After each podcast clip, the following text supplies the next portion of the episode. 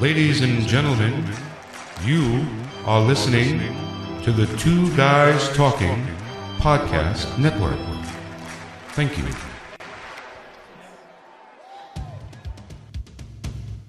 Welcome to the Pediatric Sports Medicine Podcast, hosted by me, Dr. Mark Halstead. I cover current hot topics and recent research in the world of the young athlete relevant to healthcare professionals.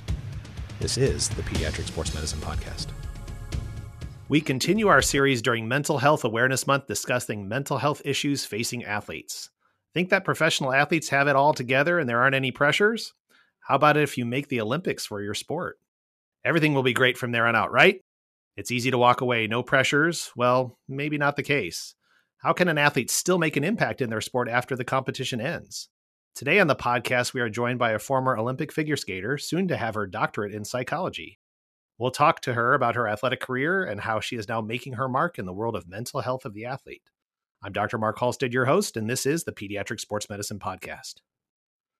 Rachael Flatt is a doctoral candidate in clinical psychology program at UNC Chapel Hill. Her research primarily focuses on eating disorders in athletes and digital mental health tools. She is also a 2015 graduate from Stanford University with a degree in biology and a minor in psychology. In the world of athletics, she placed seventh in the 2010 Olympic Winter Games in ladies figure skating and was the 2010 U.S. national champion and the 2008 World Junior champion. She retired from competitive skating in 2014 and continues to play an active role in the sports community as an athlete representative for the U.S. Olympic and Paralympic Committee's Nominating and Governance Committee, Mental Health Task Force, and Racial and Social Justice Council. She also serves on U.S. Figure Skating's board of directors and as a U.S. Figure Skating's chair of the Athletes Advisory Committee. Welcome to the podcast, Rachael. Thanks so much for having me. I'm really looking forward to our discussion today. We crossed paths, although likely without running into each other at any point during the U.S. Olympic Figure Skating Championships that were held here in St. Louis, my hometown, in 2006. I was one of the medical directors for that event. And unless you were one of the unfortunate athletes that year who came down with the rash of stomach flu we had towards the end of that event, I'm guessing we didn't see you in the medical suite, or at least I hope you weren't in the medical suite in the hotel. But you were there competing in the junior ladies event, and you actually placed second that year.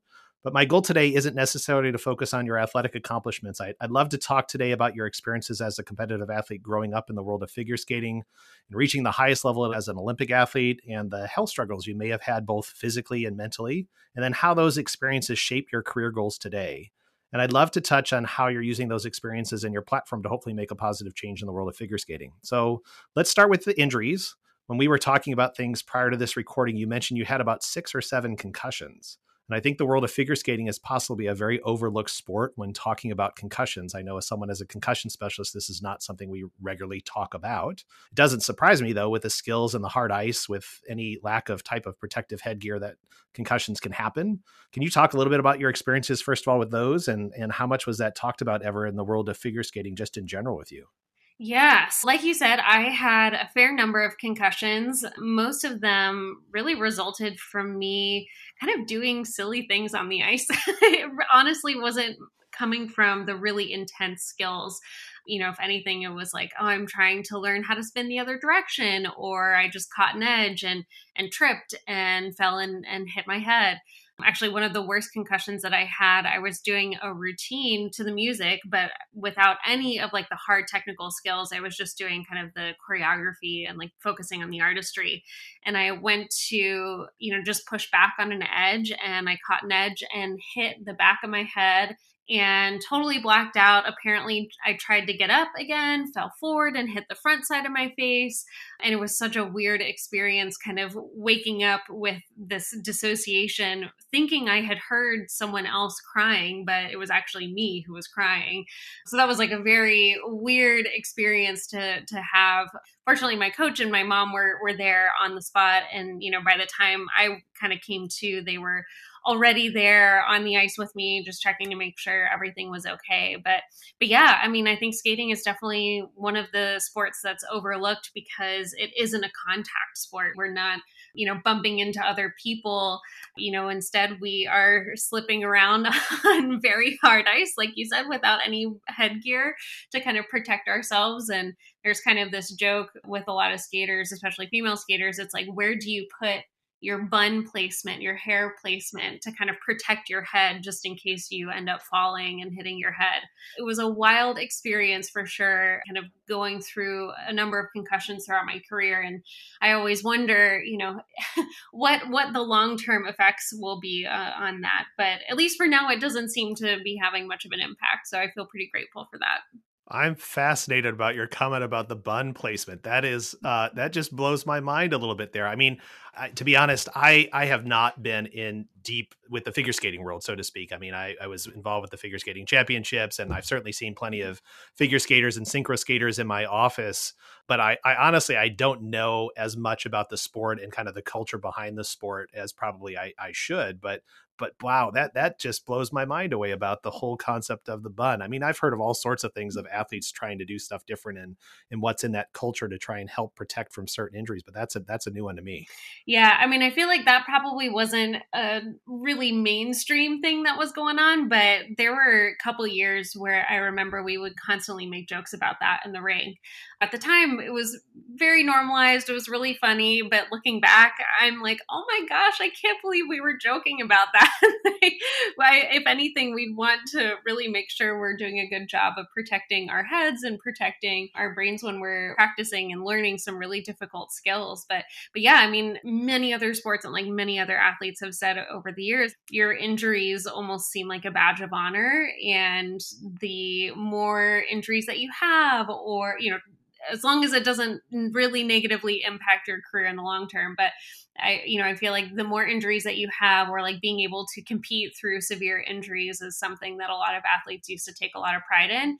But now I think that conversation is finally shifting, and I think more folks understand that no, we actually do want to be healthy when we're competing. We do want to feel really strong and at 100% every time we step on the ice. Injuries are not something to be kind of like flatted or or really broadcasted or like badge of honor. Instead, it's something that you really want to take preventative steps against. So yeah, it, I, it's been good to see that that perspective shift over time. Yeah, that's a discussion I have in my office frequently with athletes as far as the playing through pain or playing through injuries. And you're right. It, for a lot of people, it is a badge of honor just in general. You know, I, I, did this and I did this and, and look what I was able to accomplish. But, you know, I turn it back on them sometimes. I'm like, just imagine how much better you could have performed if you weren't hurt or you weren't in pain and how much more enjoyable it may have been for you not suffering and pain that whole time. I mean, I know, you know, as a lifelong runner, when I run and I don't have pain, my runs are a lot more enjoyable than the runs that really hurt. And it's just an interesting concept and kind of mental way that we think about things as far as our sports. Yeah, absolutely. I really wish that I had that perspective when I was competing because I was definitely one of those athletes that was injured all the time. I think, gosh, I, I think about the last couple of years of my career and I had really severe tendonitis in both ankles and my feet, like to the point where I, at the time I was in college, and it was to the point where biking around campus and walking around campus was almost impossible because I was in so much pain. Eventually, I took a couple months off from skating just to try and regroup and and recoup my ankles. And man, it just yeah, that that was kind of the shifting point for me where I realized this is not sustainable. I can't continue to do this. And I really need to take some time and make sure that I'm getting my body healthy, whether or not I decide to continue skating. But it just, the injury certainly got to a point where my perspective had to change if I was going to continue skating at all. Sure. So, stress fractures, you were diagnosed with one just prior to your world championships. Tell us a little bit about that experience and, and mentally being diagnosed with an injury right before your competition is one effect that you had on you mentally. And I'm kind of curious just in what you had just told me about the constantly doing stuff, feeling like you were hurt all the time. I'm guessing this probably didn't shift much for you as far as your your mental health, so to speak, but maybe it did. For context, this this was kind of an unusual year. This was back in 2011 and worlds were supposed to be in Tokyo and this was worlds actually were supposed to occur the week following the uh, earthquake and the subsequent tsunami that had happened in Japan or just off the coast of Japan. So obviously, you know, kind of given given everything that was happening at that point, the International Skating Union decided to put a pause on Worlds and they were trying to decide for, I don't know, maybe a span of a month, whether or not they were even going to hold Worlds that spring or if they were going to just cancel it or if they were going to move it to like September. Worlds usually occurred like in March for a month i was kind of in this holding pattern and you know i had expected based on like my periodization to be done in march and you know take some time off from skating and you know my my whole season had kind of been built around building up to the world championships. I wasn't expecting to like be in this holding pattern at my top level of training and competition for a month which ended up turning into two months. And so, of course, during that time, you know, I didn't take time off and I overtrained. And the week before we went, I started having a little bit of pain in my right shin, which was like my main landing leg and picking leg. Doing physical therapy, it was totally fine at the time and i was like this is this is really manageable pain i'll be just fine it's this is far less pain than i've endured in other events and lo and behold, the day before we left, the pain became pretty unbearable. And so I went and got an x ray and realized I had a stress fracture. And after discussing this with, you know, my team, it was really clear that, like, I needed to go compete. And there were some pressures as well to go compete for a variety of reasons because we really wanted to make sure the the US women got three spots back because they only had two that year and we didn't want to put like all that pressure on one person. Long story short, you know, I ended up competing. I was in extreme amounts of pain. I was being prescribed codeine just to get through the event. And so mentally, I was like really not with it, even when I was competing. And, you know, I think there were a lot of decisions that were probably made around that that weren't ideal, but, you know, we were trying to make the best with what we had. Of course, after that event, I got a lot of flack for competing injured, which was shocking to me because it seemed like so many other athletes had competed injured. And it was like, okay, well, you know, I did I did okay. It wasn't my best, but at the same time, you know, I was really hoping to medal that year things didn't work out and I spent the entire summer rehabbing and trying to get back into the swing of things and I also was starting college that fall. So there were a lot of transitions happening in that period of time. But yeah, competing with a stress fracture was not great. I would not recommend it. but I I really that was one of the turning points for me where I realized I I can't continue to put my success as an athlete above my health because it's really not helping me in any way. And if anything, it's really coming at the cost of like my own confidence, my self worth, and my ability to really put out the performances that I want to. So that was a tough go for sure. You know, I think a lot of athletes can probably relate to your comments about having things postponed just with COVID this year and those that were able to compete around the country this year in, in whatever way, shape, or form that may have been of the pauses and starts and stops and how that just mentally affects you and, and obviously physically affects you just in the standpoint of you're preparing for something and then that thing gets postponed temporarily. I'll be curious to see what comes out of the Summer Olympics this year of everybody who is trying to peak for last summer and then this year are having to go through that and trying to prepare all over again and then uh, yeah I, I, think it's going to be interesting I, I don't think it'll probably affect our winter olympic sports so much but but certainly mm-hmm. boy the summer olympics i'll be curious to see what happens this year yeah i you know just talking with some folks i was actually just back in colorado springs over the holidays we went to the Olympic and Paralympic Museum, which was absolutely stunning. But we were talking with some athletes who were working there who were trying to qualify for the games. And we were just talking about like the extreme physical and mental burnout that they're experiencing right now. And it, yeah, I just, I don't know how they're doing it, but athletes are some of the most resilient people I think you'll ever meet. And if there's anyone equipped to handle something like that, those are your folks. So I feel pretty strongly that a lot of that we're still going to see some incredible performances in the summer games, but it's still, I mean, it, it's hard to know at what cost. Yeah, I can't imagine the relief athletes will feel after they're done with this, after having to drag things on for this peak of their performance a whole an extra year. Boy, you know, I was reading this story about you in Stanford Magazine, and in the article, you were quoted, and I'm going to read directly from the article. So I, I, was teased constantly about my weight and all that stuff. The running joke was Rachael Fat instead of Rachael Flatt. She knew better than to pay attention to it, but sometimes curiosity won over and she'd scroll through YouTube to read what people wrote. This level of public scrutiny only piled on to the self esteem and body image issues that any teenager might have. And it wasn't limited to anonymous commenters. I constantly receive feedback from judges and coaches about needing to lose weight and to tone up, Flatt says. It was very frustrating for me to deal with that, but fortunately, it never progressed beyond that.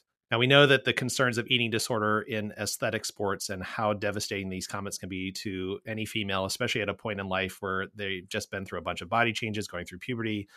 I did a podcast episode last year with Dr. Dan Benardot, who is a sports nutritionist. And he told a story about a coach who thought it would be better for a figure skater to lose 10 pounds and he went through a very elegant and thoughtful reasoning to the coach that that wasn't a good idea and what they would think of if they actually added 10 pounds of muscle to the skater and their performance possibilities instead of the concept of this person needs to lose 10 pounds.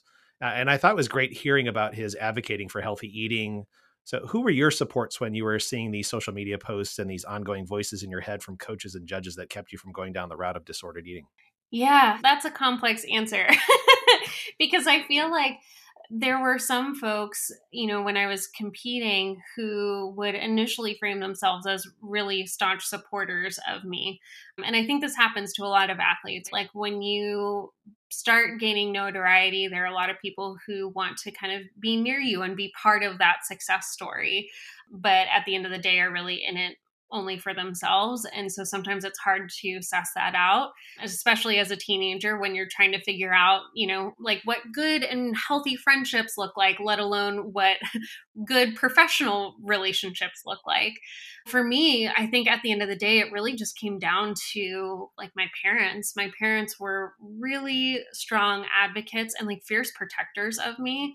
They both had just such a good perspective on this that I think sometimes when you're parenting an athlete, not that I have experience in this since I'm not a parent myself, but I think they they were able to really take a step back and say, okay, we are going to prioritize like Rachael as a human and her development as a person first before her success as an athlete. They really wanted to make sure that I was eating like balanced, regular meals, um, working with folks like Dan. I actually worked with Dan for a couple years, and he was fantastic and really changing how I thought about nutrition. And and at the time, you know, I think I was mostly focused on just eating like three meals a day and supplementing with snacks as needed, but I wasn't really kind of tracking it with with er, in relation to how many calories I was burning during a training session and the intensity of the training session. So I wasn't quite coordinating, you know, my nutrition with the training volume and intensity. And that was something that really changed the game for me and in terms of my my energy and my performances. So that was certainly something that I was able to learn at that point in time. Really my parents and a few select folks who were kind of in that that circle of kind of nutrition and psychology, those were really the folks who I always felt like had my back. And I would also mention like my last two coaches that I worked with out at Stanford because they i think they both realized i was at a point in my career where i was no longer necessarily at my peak. I went to the olympics during my senior year of high school took a gap year and then started college and retired during my junior year at college. And i think those two coaches really just understood that I was trying to end my career on a high note. And so they were just supportive of me as a human and as a person who obviously had goals in skating, but they wanted to make sure that the focus was not, for instance, on my physique and not on, you know, how thin or how toned I looked. And that was something that I didn't necessarily have as much appreciation for in the moment, but afterwards I was uh, yeah, I just feel so much gratefulness for their approach to that because I think that really helped me be able to leave the sport on my own terms. Yeah, I certainly see that in my office on a regular basis. I can I can tell there's you know the the parents that respond to an injury and something there when the the parent is the one who's more devastated by the loss of someone competing than the athlete themselves. And it's interesting that dynamic and trying to work through that. And then the exact opposite of what you talked about, where we see families and parents that you know they prioritize and their their biggest thing is hey it's my child's health first and yes the competitions will be there and you know unfortunately if there's injuries that prevent them from competing and understanding that and putting that in, in life perspective from everything that it is still a sport but but yeah i think in the big picture things eh, that parental support i mean can go a long way and and sometimes unfortunately parents do get caught up a little bit in the success and the blinders get on and they they see the success of their child participating in a sport and then it's it's hard to kind of refocus a little bit. I mean, mm-hmm. no question. Yeah. I mean, I feel like having such a strong support system was so important to me because not only was I achieving things in skating, I was also a high academic achiever and had a lot of internalized intrinsic pressure that I was kind of putting on myself. so I felt like, if anything, I was my own worst critic. And sometimes my parents like had to reel me back a little bit and say, hey, like, you're doing a great job. Like, you're doing a lot more than most other like 15, 16, 17 year olds are doing. So let's try to keep this in perspective. But they were also just, I think my mom in particular, since she was really there on a day to day basis with me, like would really try to kind of protect me from some of the comments that people were writing online and, you know, even just kind of like sifting through the comments or filtering comments that judges were passing on to her that you know she was supposed to pass on to me. You know there were so many instances where uh, like even before my first world championships i had a couple judges come in and one of them said well you know you have about a week and a half to go. Guess you need to drop like 15 20 pounds before you leave which at the time you know i i just didn't even know what to do with that information. So you know sometimes when those comments went to her she was able to uh, kind of filter that and focus again just mostly on on the things that i could control and you know really felt passionately about and valued. Yeah and even you know what 10 years ago i guess when that would have been going on for you or a little over 10 years ago just in the this perspective of the social media access then compared to now a decade later boy i i don't know how any teenage athlete who's at that level can filter that out at all. I mean it's just it's hitting you from all ends unless you've got some a parent who's really truly keeping you isolated from everything else yeah, yeah. I, I, yeah, I really have no idea how some of these younger athletes are handling this. And I really understand why so many of them are deciding to kind of limit their exposure to social media or kind of keeping things very professional or like not allowing comments because it just gets to you. And especially you know especially in a sport like figure skating or gymnastics or you know any other sport where you're competing at an elite level and in a very public presence at such a young age it's really hard to balance that because you just you're trying to figure out your identity and you're a very like malleable person and so when you have all these people you don't know writing all these terrible things about you of course that's going to impact how you view yourself and your overall mental health like i mean it's it's really unsurprising to me when people say yeah i mean that was definitely a contributing factor to why I developed depression or why I developed anxiety or, you know, comments people wrote about my body. Those were things that I had never even thought of. And that led me to disordered eating. And, you know, and I can certainly think about very specific comments that I received over the years that will never leave me. You know, these will think these are going to be things I remember for the rest of my life. And those were certainly things that contributed to you know my really poor body image and some kind of teetering on disordered eating behaviors and really having an unhealthy relationship with my training and exercise.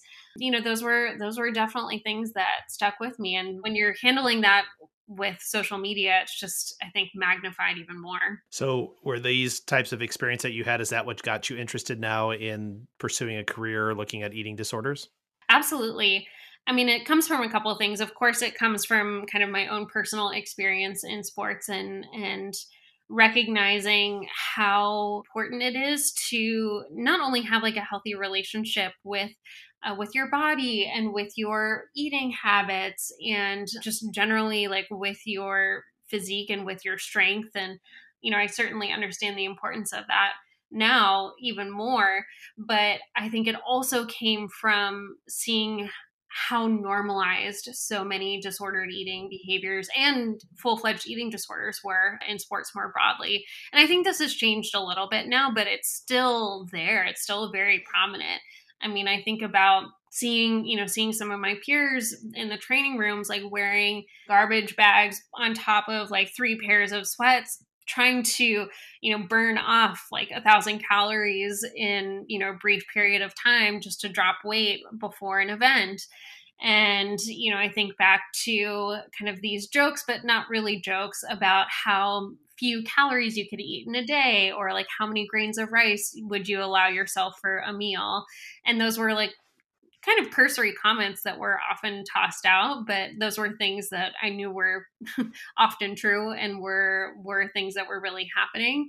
And at the time you know again like i was a young teenager and didn't really understand like the magnitude of that. I, you know and and the conversation about mental health was really uh, not a thing at that point. You know people weren't really talking about what some of the signs and symptoms were of eating disorders. And i think the you know the general population of athletes now has a much greater like eye for that and much greater understanding. But it was so taboo at the time when i was competing that it just really had no idea how to wrangle that whatsoever. And it just really stood out to me once i started doing research in college. Like wow these were things that were happening all the time and these were things that I understood to kind of be the norm. And these were things that I really should have been able to say, hey, this really sounds like you need some help. I would love to see you, like, you know, can I help you get some help? Can I, you know, make sure that your your parents know so that they can help you get referred to the right folks like i'm just concerned about you.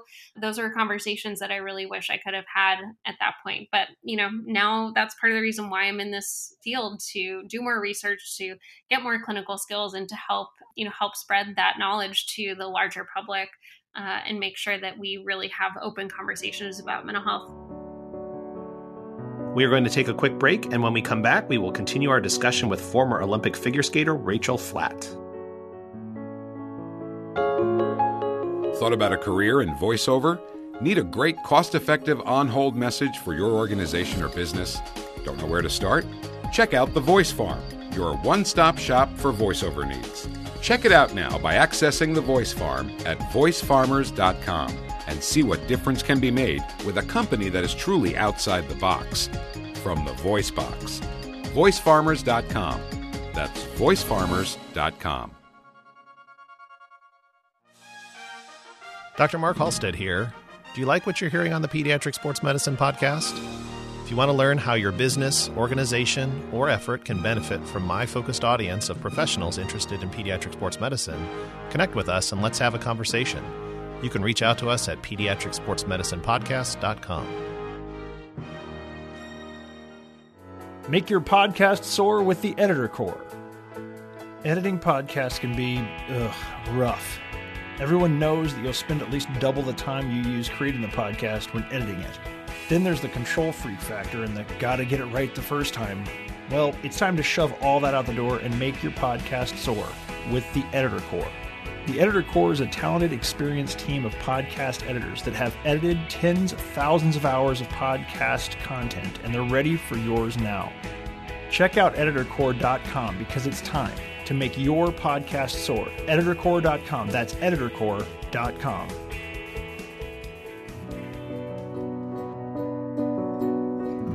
We are back with Rachael Flatt, former Olympic figure skater, and she's been talking to us about her story and some of the challenges she faced during her skating career. We're continuing our discussion and learning about her current path to becoming a psychologist. So, tell our listeners about the digital mental health tool you've been involved with. Yeah, I'm currently involved in a research study with Recovery Record, which is an eating disorder treatment tool it's been such a blast to work with them.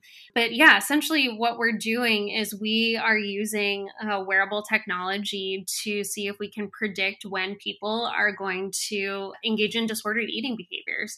And kind of the goal behind it is really to basically prevent these behaviors from happening altogether. So the goal is to be able to use kind of the algorithms and the modeling that we develop from this study to intervene on both like a group and individual level and say, hey, it looks like you're at risk for engaging in a binge or engaging in some compensatory behaviors at this point. So here's a coping tool that you can use right now since you're high risk. And hopefully, this will prevent the behavior from happening altogether. So it's a really different way to kind of treat eating disordered symptoms and disordered eating behaviors more broadly. Instead of treatment relying on 50 minute sessions once a week where you're having to recall uh, your however many hours are in a week outside of this one hour of therapy. it's really proactive and preventive. And we just finished up recruitment and data collection. So we're going to start data analysis uh, here shortly. So I'm pretty excited about that. Well, great. Yeah, well, we'll be looking forward to that. Any, anything we have as far as other tools for screening or interventions, obviously, are, are more than welcome in the sports medicine world for sure. So I'm, I'm excited mm-hmm. to see what you guys find out about this. Yeah, me too. I'll keep you posted. Absolutely. You know, I'm interested in hearing your perspective about how easy it was, or maybe it wasn't, of making the decision to retire from competitive figure skating. You talked about wanting to go out on top, which I think is probably every athlete's goal, but sometimes hard because you taste the top and then you want to keep staying at the top, maybe to some extent. Talk about the path you took to that decision. And I'd love to know if there were particular people you leaned on, or was this something you actually just came to terms with on your own? Actually, during that 2011 season, I was actually hoping that World Championships would be my last. And the goal was to medal and retire and start college. And so I was going to retire at the ripe old age of 18. but obviously things didn't quite work out that way given my injuries and and just kind of the the confluence of events that season but i decided to try and get healthy and rehab my injuries and go for one more year during my freshman year at stanford but again, I ended up really pushing my recovery and spent most of the year injured and did okay at nationals, but didn't qualify for another world team. And so I decided, okay, well, this is, you know, I'll give it one more shot. And kind of the same thing happened the following year. I was injured again, ended up taking off the latter half of the season. And at that point, you know, we were one year out from the Olympics. And I was like, I just don't know if this is something that I can do anymore. And so I took several months off and just did some soul searching. I was trying to figure out if I really wanted to be actively involved in skating anymore. And I was also really engaged in a lot of other things with, with college clubs and groups and things like that. And I was at the time pre med, which is another story for another time, but just realized like I still really love skating and I still really want to finish my career on my own terms. And so I decided to give it one more shot. So I tried for one more season. I took it very easy. I was training like one to two hours a day, which is kind of in stark contrast to my Olympic season when I was competing and training constantly. I was probably training close to seven or eight hours a day. But yeah, I decided to just take it easy, really listen to my body and my mind and figure out what training load was appropriate and what was acceptable and what my body could handle. And so I ended up taking that season very easy and I competed at my last nationals in Boston. And I knew going into that event that it was going to be my last one. And so, as soon as I finished my final program, I kind of burst into tears because there was so much relief and like gratitude, but there was also like this kind of preemptive feeling of loss. And so it was a lot of emotions that had kind of built up over, you know, several months where I knew nationals would be kind of the end. And uh, yeah, and and it was amazing because my coaches at that point, you know, right as I was about to get off the ice, they turned me around. They said, you have to take this moment in you have to remember this because this is the last time you know that this is going to happen and it was such a like sweet and sentimental moment i remember turning around and just like kind of waving to the fans and in a way it was like waving goodbye to this chapter of my life so yeah it was very I don't know, it was very special. And I feel like that allowed, that experience really allowed me to part from my competitive season of my life on a positive note, even though it wasn't like a perfect performance. It was far from it, but it just felt really great to be able to say, okay, I'm I'm done and I now can move on to other things. So, you know, I'd be curious to see kind of your experience if at any point you had a physician who kind of had the same sort of scenario as what I had with one of my patients because I remember this very fondly and and just talking with a division one collegiate soccer player who came to see me for multiple concussions and she had had multiple concussions throughout her collegiate career. She was wanting to go pre-med and she states that you know, when we got through our visit, I got basically asked her, I said, what, what's your ultimate goal here? Do you want to continue to play, um, or, or what? Cause, you know, obviously you're, you're almost done with your career. Do you want to continue to play or not? And I said, it, you know, it is okay to stop. And she actually paused for a minute. She actually, she thanked me for being, I think, the first physician who had ever given her permission to make a decision about whether she wanted to continue to play or not with her multiple injuries. Everybody just assumed with each concussion that she had that once she cleared it, she would be fine. She'd go back to play because she was a, she was a scholarship athlete and they just assumed that's what she just kept wanting to do. But no one really asked her what her perspective was. So I'm curious if you've ever had at any point any healthcare professional who's kind of sat down with you with your history of injuries and just saying, hey, you know, it is okay to stop? Yeah. I mean, honestly, the first conversation I had related to that was when I was 13. I had, oh gosh, this was with a spine doc.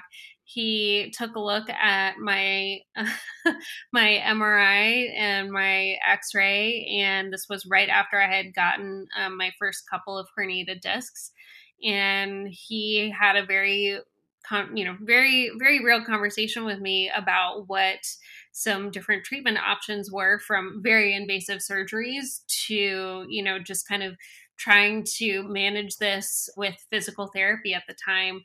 And you know i had pretty severe disc herniations at that point and you know i was 13 trying to make a decision about whether or not i wanted to continue skating for the rest of my career which you know, I think the magnitude of that kind of a conversation didn't really hit me at that point, purely because of my age and kind of lack of experience and, you know, all sorts of things. But I, I had that conversation kind of early on in my career. And I think that conversation really set me up to think, okay, well, my career could really end at any point. So I need to make sure that I have myself set up for other career paths that I would feel really excited about taking on at any point. And so I think that was part of the reason why I was really uh, I was very adamant about being a good student and taking my academics seriously because I knew that skating wasn't always going to be there and that I had a very real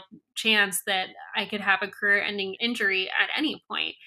And so I, I, you know, I don't think a lot of athletes have that mindset sometimes because there is this assumption that you will just continue to compete until your body essentially gives out. And I think, you know, I've seen so many athletes do this recently. I mean, even with Lindsey Vonn's documentary that came out, that immediately comes to mind because it's like, you know, you see someone who has had this truly exceptional career who is at you know kind of the the the last stage. And you know you can see she's just in so much physical pain and it's just a battle every day. And it's like I've been there. I know that pain. I know exactly what that feels like. Not quite at that level but but I know I've been there and I know those kind of that emotional and physical slog that you're going through. And it's just I mean, it's it's almost an impossible decision to make because at some point you feel like you have so many people's careers or fans like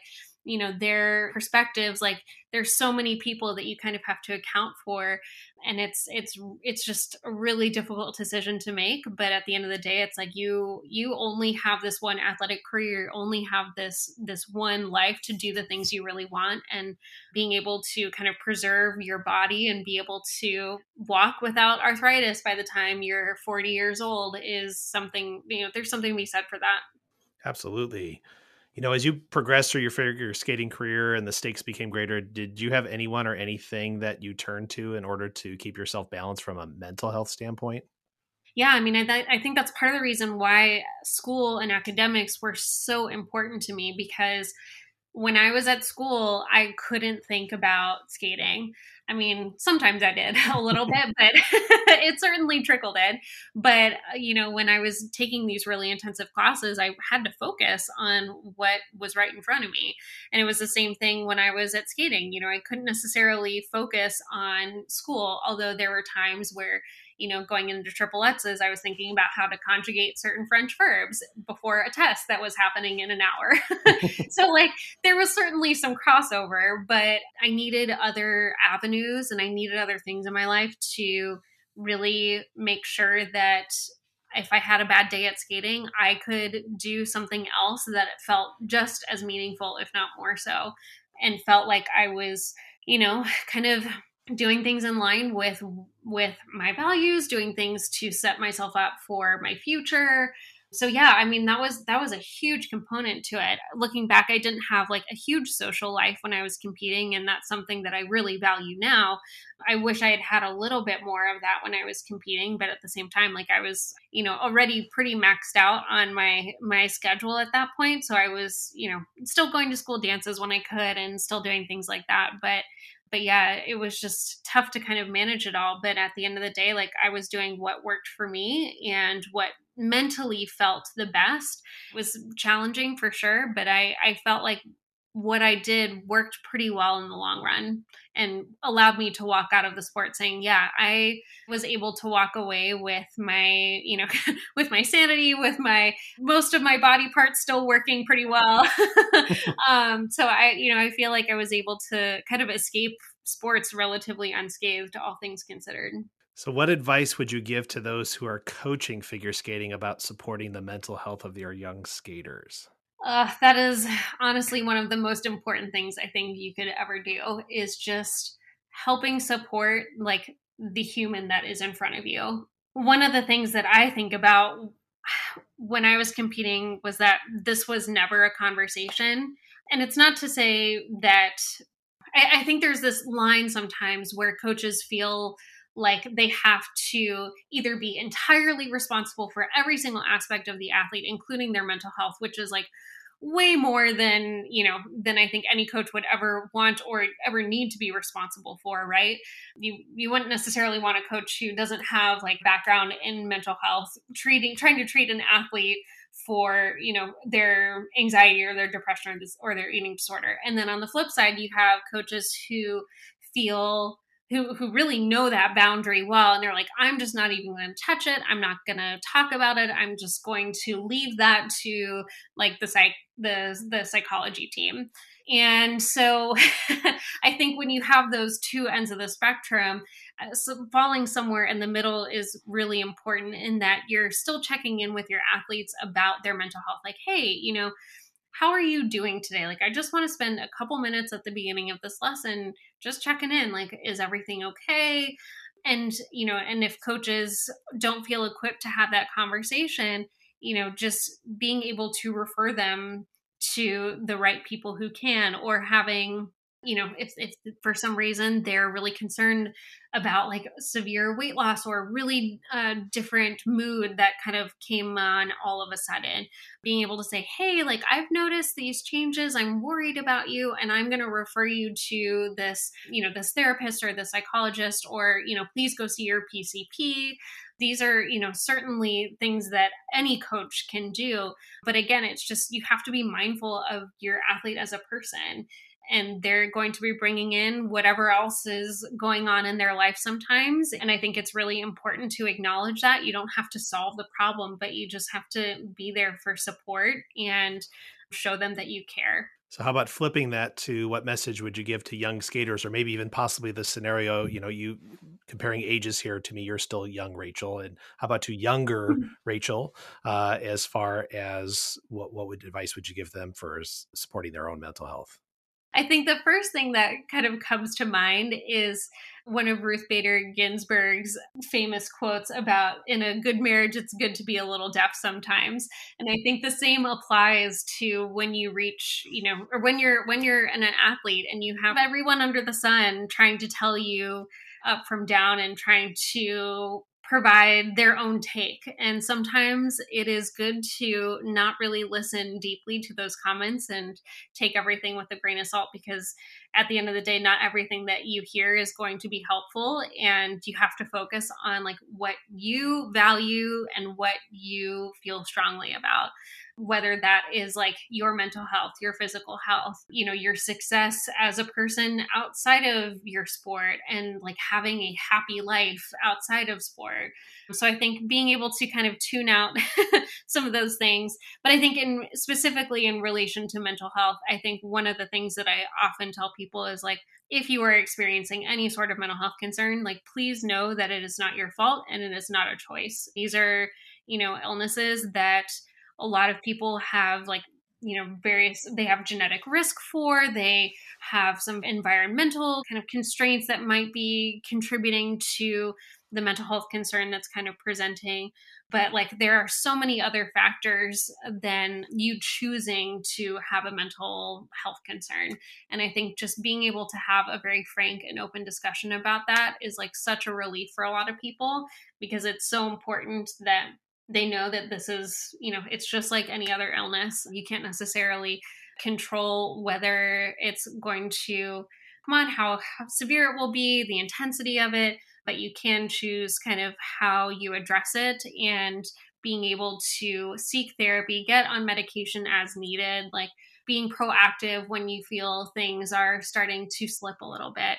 Those are all things that you can do, and kind of being able to create a really strong support system around you is is essential to that as well. Absolutely, and props to you for quoting the notorious RBG in my podcast. Fantastic. Uh, she's my favorite. Yep. Love her. God rest her soul. Yeah. So you had interest in being a medical school, and that pathway has changed for you. So, what ultimately now do you envision your future career kind of looking like? Ideally, yes. I, I well, I decided not to go the MD route because I realized after a lot of soul searching, it, it wasn't for me. That was one of those big decisions that I had to make and kind of come to terms with.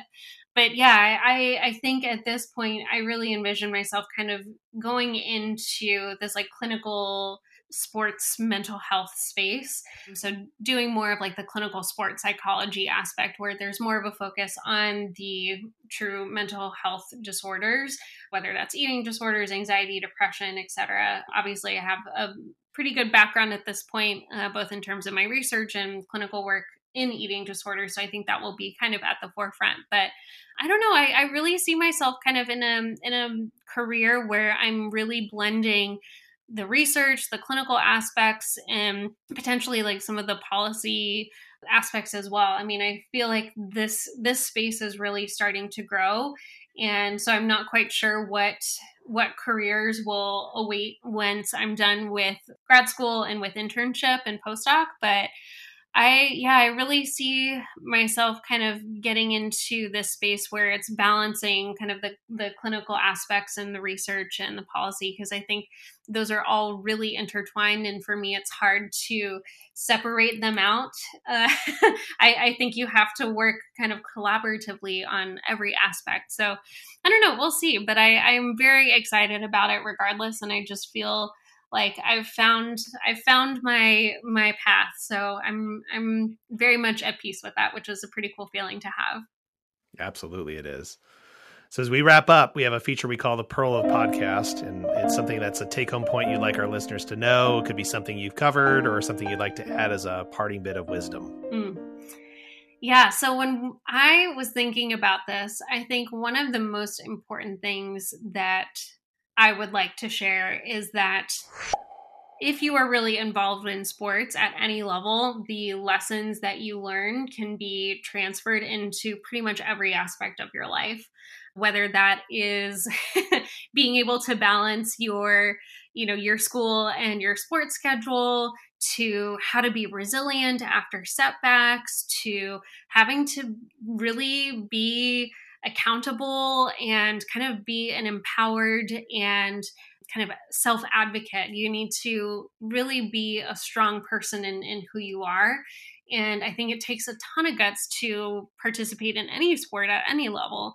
And I think it's just really important for folks to know like any participation, any touch that you have with sports, those are those are lessons that you can take with you for the rest of your life. And yeah, just being able to kind of think about what lessons you've learned and the identities that you've built as a part of sport and being able to translate that elsewhere is is really important. Great stuff. Thank you so much, Rachael, for taking the time out of your schedule to speak with us today. It's it's so beneficial for any of our younger athletes and also the physicians who care for them to hear the stories of athletes who have succeeded at a high level, especially knowing them knowing that many of them may be dealing with similar issues themselves. We'll continue our series discussing mental health and athletes next week with another episode of the Pediatric Sports Medicine Podcast. Be sure to check out our entire podcast library at pediatricsportsmedicinepodcast.com. We truly appreciate your feedback and five star reviews. Your comments are appreciated and your ratings help us become more visible and gets the word out about our podcast. Don't forget to subscribe to our podcast through your favorite podcast streaming platform so you never miss a new episode. I'm Dr. Mark Halstead, your host, and this has been another episode of the Pediatric Sports Medicine Podcast. Thank you for joining us today. We hope you will join us for future episodes. Find my entire library of episodes at pediatricsportsmedicinepodcast.com. I'm Dr. Mark Halstead, and this has been the Pediatric Sports Medicine Podcast.